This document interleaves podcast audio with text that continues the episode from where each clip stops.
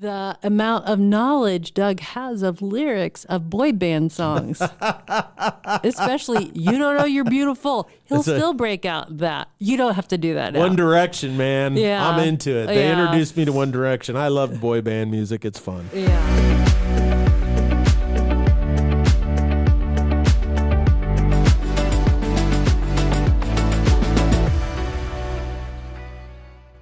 Welcome, everyone, to the Kim Peak Show, where everybody gets a little Kimspiration. It happens because Kim Peak is a woman of substance, and she is here to inspire you, to encourage you, to coach you in what it means to follow God and pursue your faith in this world. So, ladies and gentlemen, here she is, Kim Peak. I got to have you on every time to do the intro because nobody does it like your husband, right? I'm a hype man for you, baby. You're the hype man. I, I need that. You're my, I'll get you some pom poms next time. Ah, that's awesome. So, what's your mission? Yeah, well, my mission, the reason we're doing this podcast is I want to see women thrive, thrive in their faith, their family, and their work, whether their work is in the home, outside of the home, or in many cases, both. And what we want to do is we want to take the news of today and make sense of it for our lives. There are so many issues, but what matters is that we have to have the tools to build our relationships and go after our pursuits to make meaningful changes in our world. So the news in the world affects our world. And you're going to So- run this all through a biblical frame of reference. That's right. That's right. Awesome. The truth. The So, truth. The truth, of the one and only truth. So tell me, what are you uh, passionate about? What is on your radar today? Yeah. So the issue we want to talk about today is kids, kids today. So I think everyone knows, whether you have kids or not, that kids in the last couple of years have just been. Gosh, I'd even say under assault. And usually you are the hyperbole person, but I would say kids are under assault. And we see that in the numbers. And in the show notes, there's going to be references to all of these statistics because back in the day, what did I start my career as, Doug? you love talking about the details. That's right. I was a math teacher. And Yep. as math, we don't fool with the numbers, right? Two plus two is four. So again, you can check out the notes, which give a lot more information at these articles. But here's something from the journal from the American Medical Association just a couple months ago. Says even before the pandemic, anxiety and depression were becoming more common among children and adolescents, increasing 27% and 24% respectively from 2016 to 2019. And if you take a look at those years, that's before the coronavirus pandemic, mm-hmm. right? yes. But by 2020, 9.2% of all kids had been diagnosed with anxiety problems, and 2.4 million kids had been diagnosed with depression. Mm. That is a lot of kids. It also says that about 5 million kids experienced behavior and conduct problems in 2020, a 21% increase from the previous year. Now, another study found that social isolation and loneliness during remote learning occurred for half of teenagers. And you know, I'm surprised it's not even more. Maybe they just didn't uh, ask the right questions to all those teenagers because I saw this in my own life, right? Our son was in ninth grade, totally wiped out the last year. He probably would have played tennis at school, which was a personal sadness for me, I think more than for him. But what happened is that spring, where was he? He was on his computer for school. And you know, I noticed at the beginning, you know, I I I see him get online and it'd be in the Zoom call. And what would you see? You'd see all these kids and their teacher, right? On the little squares, right? A few weeks later, what happened? I'd see him log on and all you saw were names pretty much. Yeah, there, right? you didn't see people turned their cameras off. Exactly. And and what just happened is the whole area of remote learning just became as it says isolation and loneliness. And you know, we really watched Jake, our our son. We really tried to get him out of the house as much as we could during that time, which was difficult and we all know how difficult that was. But I remember one time we went through the Chick-fil-A drive-in Jake and I and that was like a party, right? Because they have what, 10 young people out there taking orders and all these cars and we're getting food. And that was like just something to see other people, right? mhm, and interact, yeah. Yeah, exactly, and interact. And so it's interesting. Um, also, the number of suspected suicide attempts increased 26% Mm. that year for girls. Okay. And then just in 2021, the rate increased over 50%, another 50% higher. Wow. And I, I think that just points to the news of today shows us that kids are having a hard time. And why we want to focus on this and, and see about how that news in the world affects your world is because there's a lot we can do as parents. And even if we don't have kids at home, or even if we don't have kids at all, there's a lot we can do to be a positive presence in the area wherever we see kids and interact with kids. Doug, can you speak to that a minute before we I talk about that, our family? Uh, one of the things that was really significant about what you said is basically one out of every four kids is experiencing uh, clinical levels levels of depression and anxiety, and these are teenagers. And so instead of being at a point where they're developing emotionally and ready to launch, what they're actually is they've really been hindered. And I think many uh, psychologists, psychiatrists, and teaching professionals have come to the conclusion that basically every teenager that went through COVID has wiped out two years of their life, both educationally and emotionally. Uh, in the maturation process. So, this is pretty significant stuff. It needs to be addressed. Uh, we need to figure out how to intentionally navigate it. And that's why I love your thoughts on this. I love your input on this because you really want to inspire people. You don't like to just identify problems or issues. You like to be realistic and point them out and show how real they are.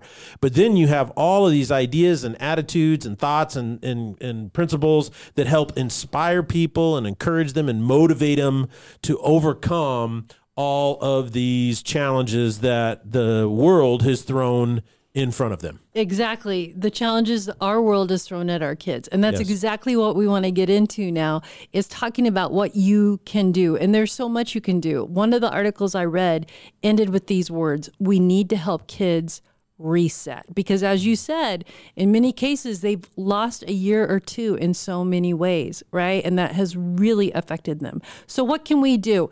And what you can do is in your world right? And what i specifically want to do today is talk to moms and dads right? I mean this is for women but sometime we're going to have doug on. Is going to be just as applicable for um, the fathers. And so what we're going to do is we're going to talk about three of our family core values and how we played that out with our kids right and we're each going to speak to them and um, they're pretty fun you know? Sometimes we'll share with you kind of um, some things we didn't do so well. And this today isn't like oh look at us look at what we did well. This is like we're in the journey with you. As parents this is what we're doing and we've got to hold on to these core values. So we're going to talk about three of them the first one is a family mission statement. Having your family values articulated and this is so important. And you know um, Doug is really going to speak to this in a minute, but I'll just say what I really remember as our first two were growing up is Doug. Sometimes at dinner, he we would talk about things going on, and he'd say, "Well, this is what peaks do."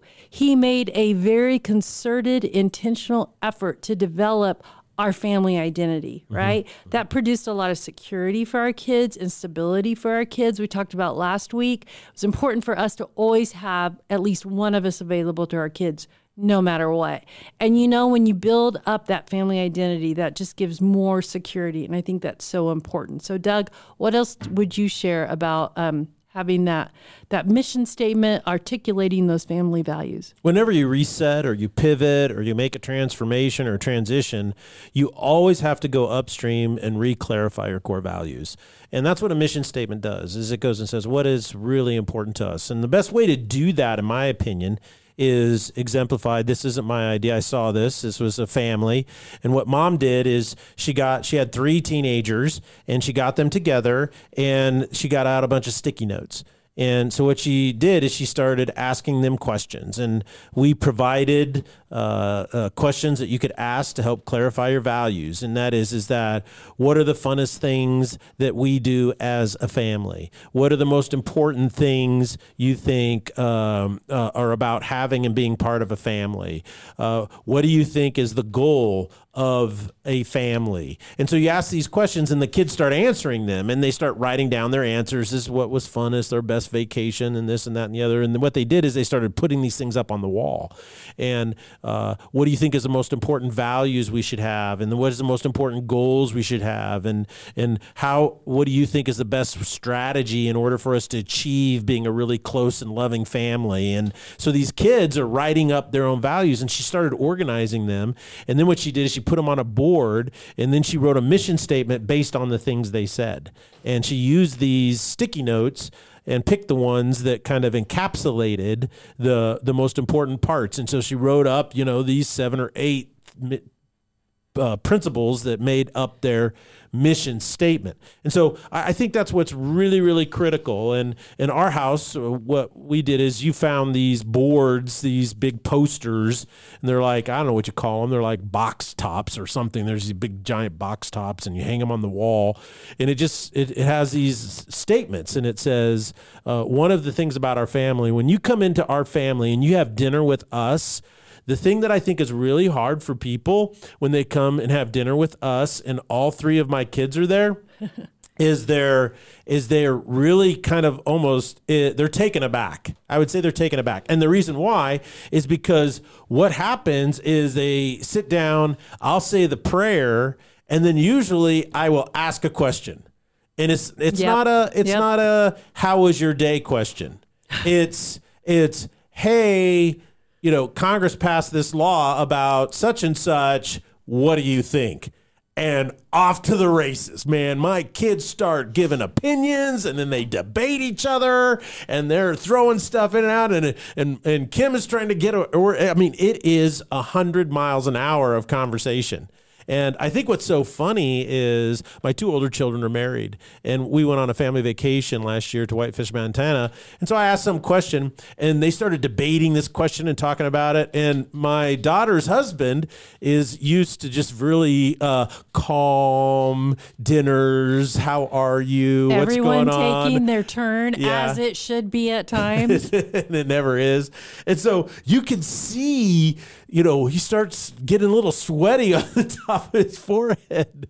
And he's worried that all this heated debate, you know, is like going to cause conflict and everything. And I, I, I was just listening, you know, and I'll throw stuff out now and then because I'm just having fun watching the the turmoil happen. And and because what I'm watching and what I'm seeing is I'm seeing young people clarify their values, clarify what they think, defend what they think, you know? And and so I shared with him, I said, Hey Ryan, you're starting to break out in a sweat. He goes, This is really uncomfortable for me.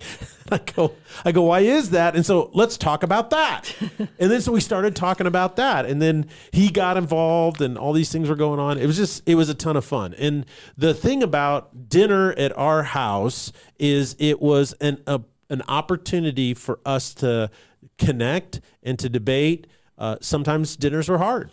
You know, something happened. You know, like when grades come out, and and uh, one of the things that I always felt about grades that was really really important to me, especially when they were in middle school and stuff like that, is the way our system works in public education. Our kids went to public education school, all public schools, and what a lot of people don't realize is in middle school, the only reason your kid doesn't get an A is because of effort. Now, a lot of people don't like hearing not, that. not in math always. So, well, I, I when they say that you can retake the test and you can redo your homework and you can redo this and it's you know is there limitations as you get up absolutely but when you're in the sixth and seventh grade That's a good i point. think Yep. it's just a matter of working now maybe you don't want to set a goal to have your kids get a's that's fine i'm not saying you should all i'm simply saying is that the one thing I always want to told my kids, you can do whatever you want. I'll support whatever you want, but it doesn't matter. It doesn't matter if you want to be a rapper, if you want to be a movie producer, you want to be an engineer, a doctor, a lawyer, a teacher, you want to run a construction company, you want to do backhoes, whatever you want to do. It doesn't matter. There's one common denominator for every human being that has a job, and it requires discipline and hard work, right? It requires discipline and hard work. So I think one of the biggest things about dinner was we would address that at times and we'd have to work through that.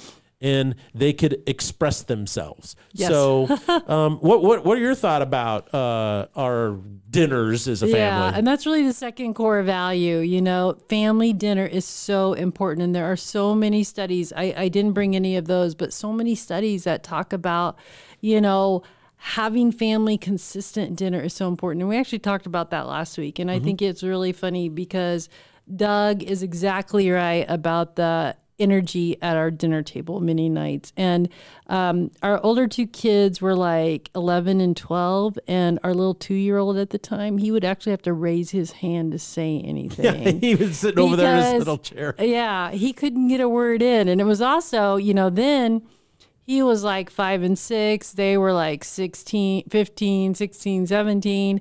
And those types of conversations with teenagers are not always appropriate for a five year old. So a lot of times, the only thing I would say during dinner is rated J. Yeah. Like rated PG, only rated J for Jake because.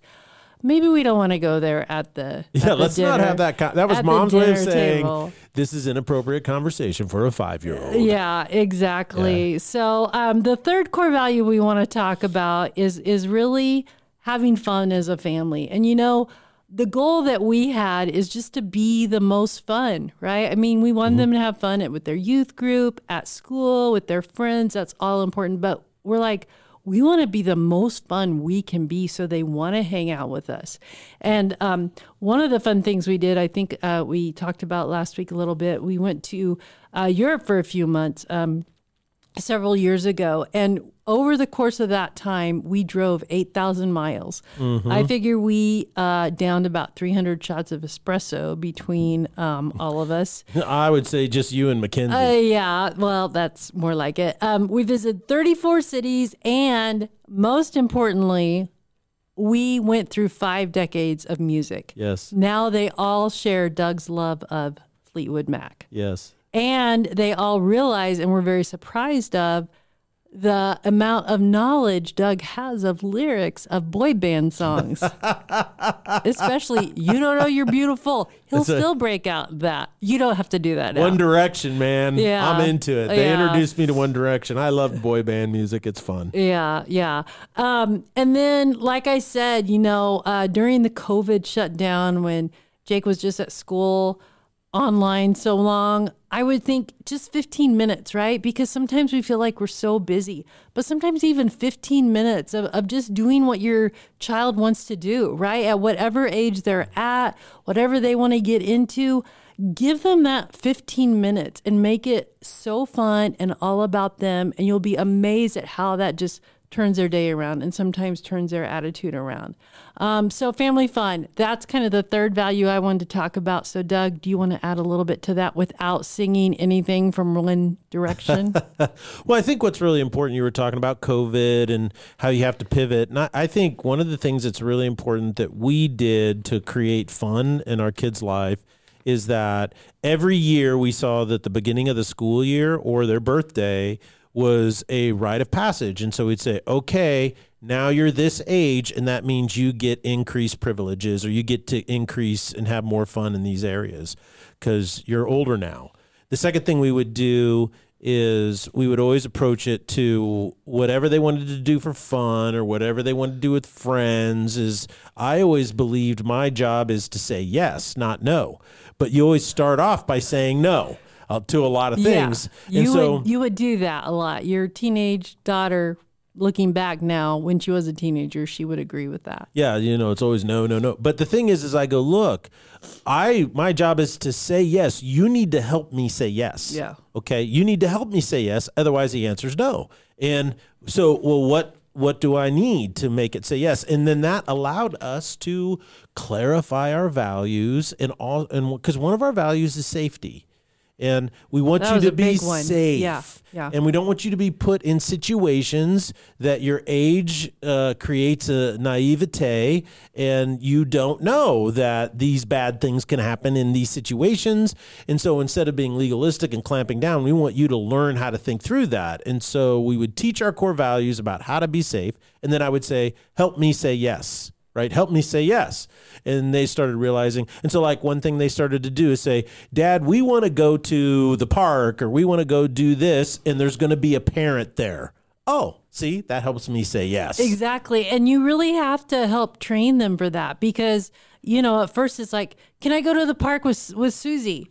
Okay, well, when, what time, how long are you going to be gone? Is there a parent there? You know, going through that whole list and training them, you know, there were so many times we'd ask questions. It's like, well, come back when you have those answers. But it was so important to train that because, like you said, it helped them think through that. Yeah. And I'll never forget, um, as Kenzie was getting older, she and I had a conversation one day, and I said, You know, Kenzie, you're going to start doing more with friends. And we need to have like a phrase, uh, uh, something you can call me and say at any time that I know you don't feel comfortable in a situation and I just need to come and get you. Right.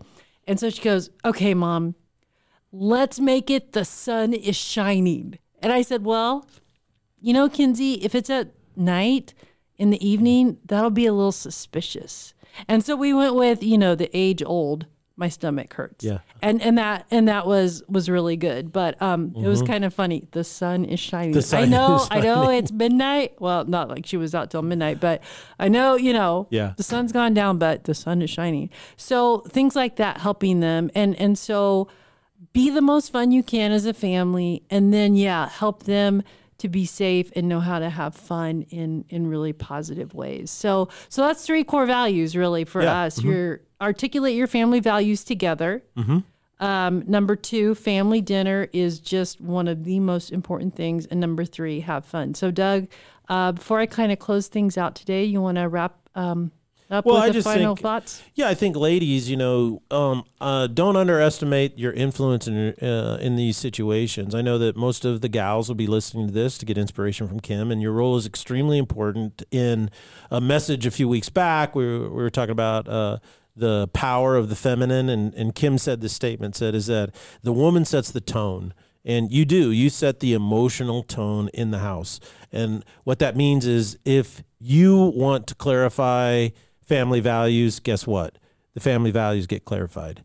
If you want dinner uh, to be a critical part of your family, guess what? Dinner times will be a priority. Right. And so, so oftentimes, I think that women uh, uh, don't realize that the husband wants to lead and create what the woman wants.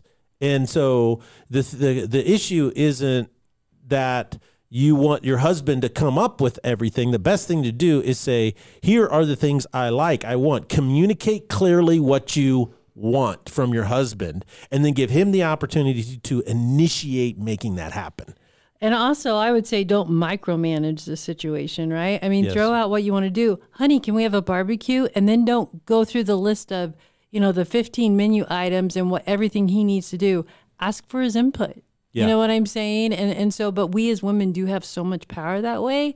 But sometimes we uh, venture over into control too much, Mm-hmm. and and we just lose a, a lot of we lose a lot of the fun that way. Yeah, don't right? you don't you do not want to lose the fun. So your the power of of your role and the power of your influence is overwhelming, and I think it's important to know that you should begin from this premise, and that is is that I have been affirmed by God in this role. I have value simply by the nature that God says so. God has set me apart. He's redeemed me. And then he says, as a mother, as a wife, uh, even if you're a single mom, I have value. So I need to start from the perspective that I'm going to look at this situation as if I am already in charge. I already have value. I don't need this situation to create a psychological benefit to me. I don't need to manipulate the outcome so that I feel affirmed and valued. I already am. And when you already are, you're operating from a position of strength. Strength, exactly, exactly, and strength and security. And just to kind of wrap up today, first of all, thanks for watching. And um, again, the the show notes will will have more of of what's going on with our our kids today. But this stat really reached out and just grabbed me. And here's the stat: seventy five percent of all mental illnesses are established by 24 years of age. Wow. And I thought that just really pointed even more to how important families are, how important moms are, and how important dads are.